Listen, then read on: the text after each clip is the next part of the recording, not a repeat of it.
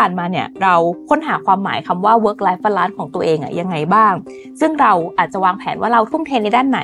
เราให้ความสำคัญกับเสาไหนของชีวิต ไม่ว่าจะเป็นเรื่องของการทำงาน เรื่องของสุขภาพ เรื่องของการเงินหรือเรื่องของความสัมพันธ์นะคะ ในเสาของชีวิตเนี่ยทุกคนเนี่ยก็อาจจะต้องกำหนดเป้าหมายก่อน ซึ่ง มันเป็นเรื่องของการคิดว่าชีวิตที่มีความสุขของเรา เราให้กับความสำคัญอะไร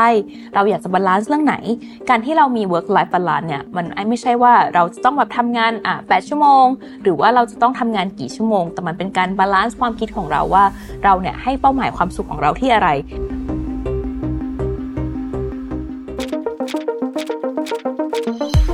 Remaster Mastering Your Skills ร่วมฝึกฝน พัฒนาทักษะ ของคนยุคใหม่ไปพร้อมกัน โลกที่หมุนไปข้างหน้าทุกวันนะครับแล้วก็เทคโนโลยีที่เปลี่ยนแปลงอย่างรวดเร็วอยู่ตลอดเวลาเนี่ยเราในฐานะคนทำธุรกิจเจ้าของกิจการที่ทำแบรนด์มาหลายปีเนี่ยเราจะต่อสู้แล้วก็อยู่กับการเปลี่ยนแปลงของกระแสโลกนี้ได้อย่างไรนะครับบางทีอาจจะถึงเวลาแล้วที่เราต้องคิดถึงเรื่องของการรีแบรนด์นะครับ กับคอร์สเรียนสดแบบ On-site Rebranding for Entrepreneurs สร้างโอกาสใหม่ให้แบรนด์เดิมสำหรับคนทำธุรกิจนะครับรุ่นนี้เป็นรุ่นที่ 3 แล้ว กับเนื้อหาฉบับอัปเดตล่าสุดถ่ายทอดจากประสบการณ์ตรงของการรีแบรนด์สีจันของผม ที่ทั้งคัดทั้งเคี่ยวจนได้องค์ความรู้สุดเข้มข้นนะครับสามารถสมัครและอ่านรายละเอียดเพิ่มเติมได้แล้ววันนี้ที่เว็บไซต์ mission to the moon co หรือ line oa at mission to the moon แล้วพบกันนะครับ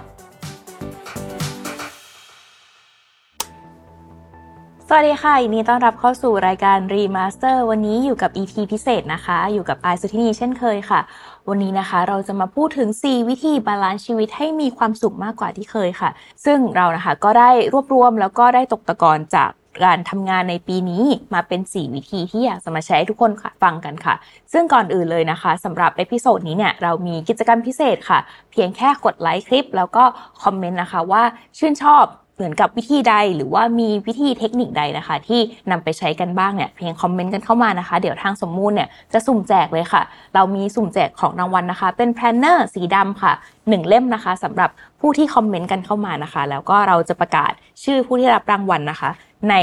YouTube Community ค่ะ ก็ต้องบอกเลยนะคะว่า 4 วิธี balance ชีวิตให้มีความสุขเนี่ยก็เป็นวิธีที่เราเนี่ยได้ทบทวนแล้วก็คิดรีวิวมาในช่วงปีนี้ค่ะ โดยปีนี้นะคะ เราก็ อยากจะรีวิวชีวิตว่าที่ผ่านมาเนี่ยเราค้นหาความหมายคำว่า work life balance ของตัวเองอะยังไงบ้าง ซึ่งเราอาจจะวางแผนว่าเราทุ่มเทในด้านไหน เราให้ความสำคัญกับเสาไหนของชีวิต ไม่ว่าจะเป็นเรื่องของการทำงาน เรื่องของสุขภาพ เรื่องของการเงินหรือเรื่องของความสัมพันธ์นะคะ ในเสาของชีวิตเนี่ยทุกคนเนี่ยก็อาจจะต้องกำหนดเป้าหมายก่อน ซึ่ง มันเป็นเรื่องของการคิดว่าชีวิตที่มีความสุขของเรา เราให้กับความสำคัญอะไร เราอยากจะ balance เรื่องไหน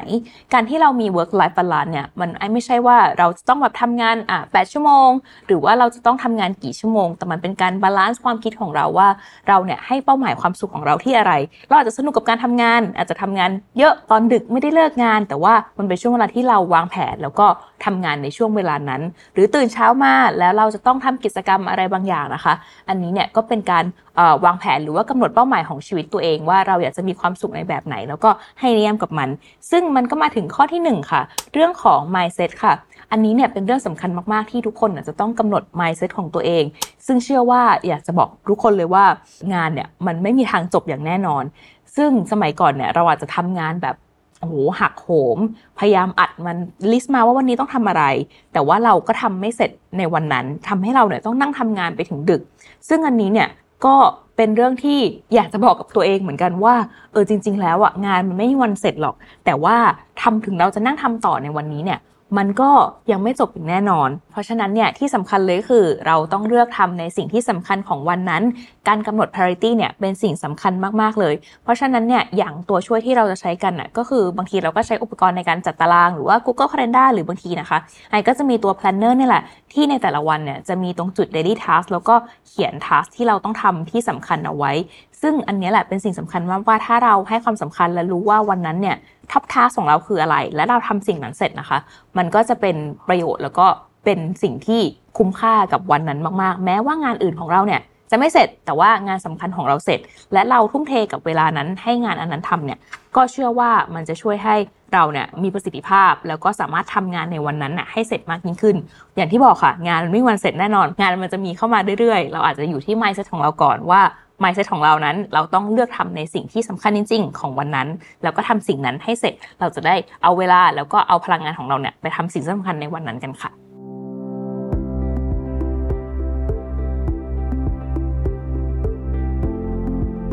ข้อที่2นะคะ multitask เนี่ยมันอาจจะเป็นเรื่องที่ไม่จำเป็นหรือว่าสำคัญน้อยลงค่ะ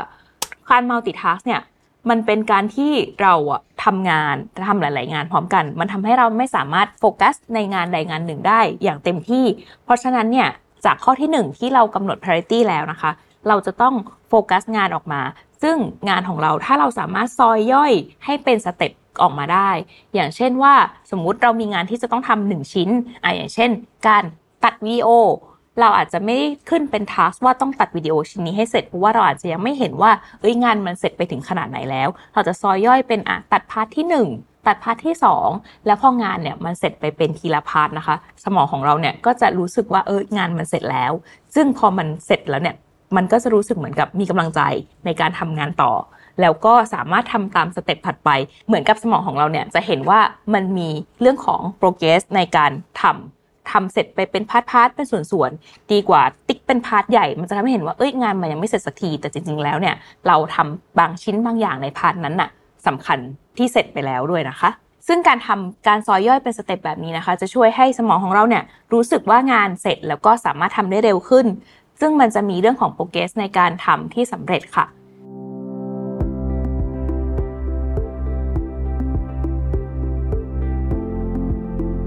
แล้วก็ข้อที่ 3 นะคะ เรื่องการพักค่ะ การพักระหว่างวันเนี่ยก็เป็นคำสำคัญมากๆที่เราจะต้องพักสั้นๆ ในการทำงาน ไม่ว่าจะเป็นเทคนิคต่างๆ ในการทำอย่างเช่นเทคนิคโปโมโดโร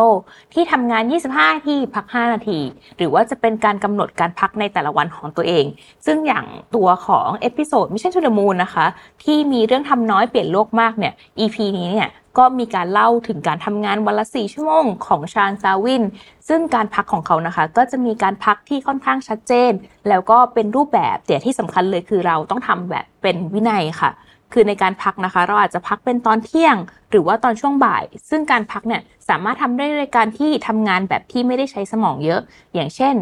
เช็คอีเมล งานง่ายๆ หรือว่างานที่เป็นการลุกเดินดื่มน้ำทานอาหารเป็นการพักผ่อนแบบ ให้เรารู้สึกว่าสมองเราได้พักจากการทำงานค่ะ ซึ่งการพักนี้นะคะ ก็จะช่วยให้สมองเราเนี่ยได้รีเฟชหรือว่าบางคนเนี่ยสามารถนอนพักระหว่างวันสักประมาณ 10นาที5นาทีนะคะ เราก็จะรู้สึกตื่นตัวมากขึ้น แล้วก็รู้สึกมีแรงกลับมามากขึ้นในการทำงานวันนั้นค่ะ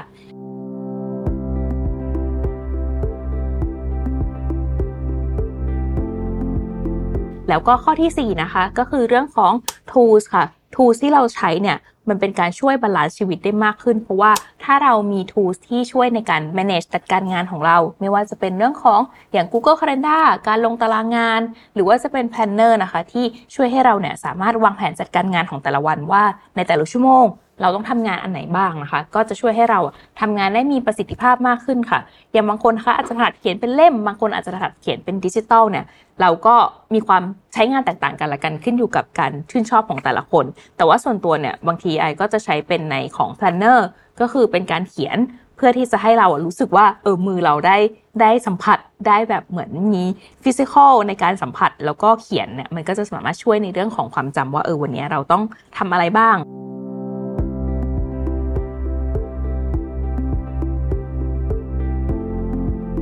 แล้วก็ในเรื่องของ Planner อย่างตัว Balance Planner นะคะ ปี 2024 ของ Mission to the Moon อันนี้นะคะ เราเนี่ยมีฟังก์ชันหลาย ๆ อย่างที่เพิ่มเข้ามา ซึ่งนอกจาก Daily Task ที่เราช่วย Priority งานระหว่างวันนะคะ มันก็จะมีเรื่องของ Weekly Reflection แล้วก็การวางแผนสำหรับอาทิตย์ถัดไป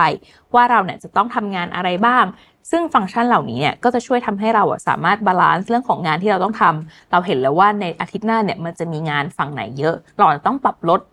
งานบางอย่าง เพราะว่าถ้าเรายัดหลาย ๆ อย่างลงไปนะคะ ร่างกายของเราเนี่ยก็อาจจะไม่ไหว แล้วก็เราก็จะต้องดูว่าขาอื่นของเราอย่างเช่นขาสุขภาพ หรือว่าขาความสัมพันธ์เนี่ยมันอาจจะทำให้ไปกินเวลานั้นเยอะ แล้วเราก็จะเห็นว่าการจดบันทึกของเราเนี่ยมันช่วยแสดงว่าเออเราโฟกัสกับอะไร แล้วก็เป็นการปรับในแต่ละวีคค่ะ ซึ่งมันจะสามารถช่วยเราได้มาก ๆ เลยนะคะ ในการทำวันนี้ นอกจากฟังก์ชันอื่นนะคะของ weekly reflection เนี่ย ก็จะมีฟังก์ชันอีกหลาย ๆ เล่มเลยหลาย ๆ อย่างเลยในเล่ม ที่ช่วยให้เราเนี่ยสามารถจัดการงานได้ดียิ่งขึ้น ไม่ว่าจะเป็นเรื่องของการตั้งโกค่ะการตั้งโกเนี่ยก็จะเป็นการตั้ง balance ว่าเราเนี่ยจะมีจุดมุ่งหมายอะไรในชีวิตของเรา แล้วก็ตั้งคู่กับ balance อีกอันหนึ่งว่า ในปีนี้เนี่ยเราอยากจะตั้งความสำเร็จของเราเป็นอะไร แล้วก็มี action ในการทำเป็นอะไรได้บ้าง ซึ่งอันนี้นะคะก็จะช่วยให้เราเนี่ยดำเนินการหรือว่าทำตามเป้าหมายได้ แล้วก็ไม่หลุดจากเป้าหมายค่ะ โดยเฉพาะอย่างยิ่งเราจะมี balance tracker ให้เรา track กันว่าในแต่ละ goal ที่เราวางไว้นะคะ มันเราทำไปได้ถึงไหนแล้วบ้าง วันไหนได้ทำไม่ได้ทำซึ่งการจดบันทึกเนี่ยก็จะช่วยทำให้เราเนี่ยสามารถดูได้ว่าเออเรายังขาดจุดไหนอยู่ แล้วก็เราสามารถทำจุดไหนเพิ่มได้ค่ะ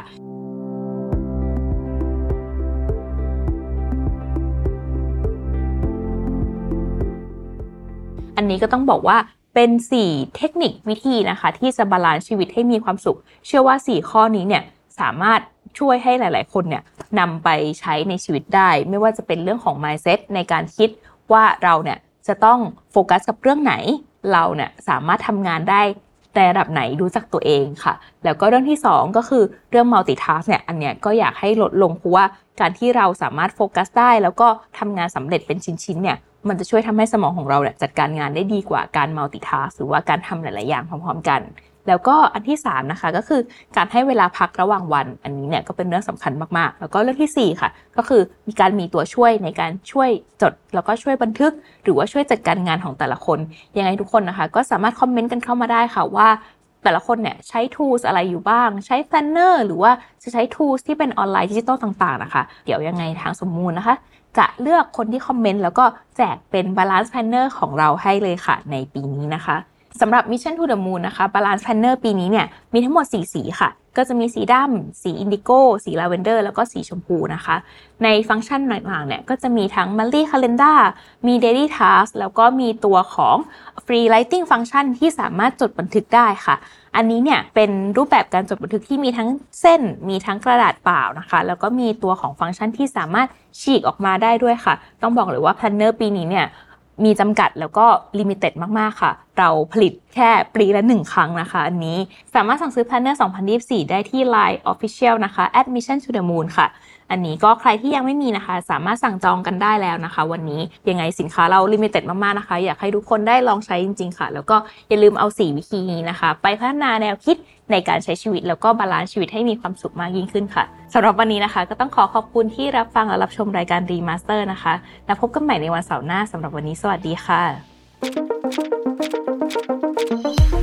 Remaster Mastering Your Skills ร่วมฝึกฝน พัฒนาทักษะของคนยุคใหม่ไปพร้อมกัน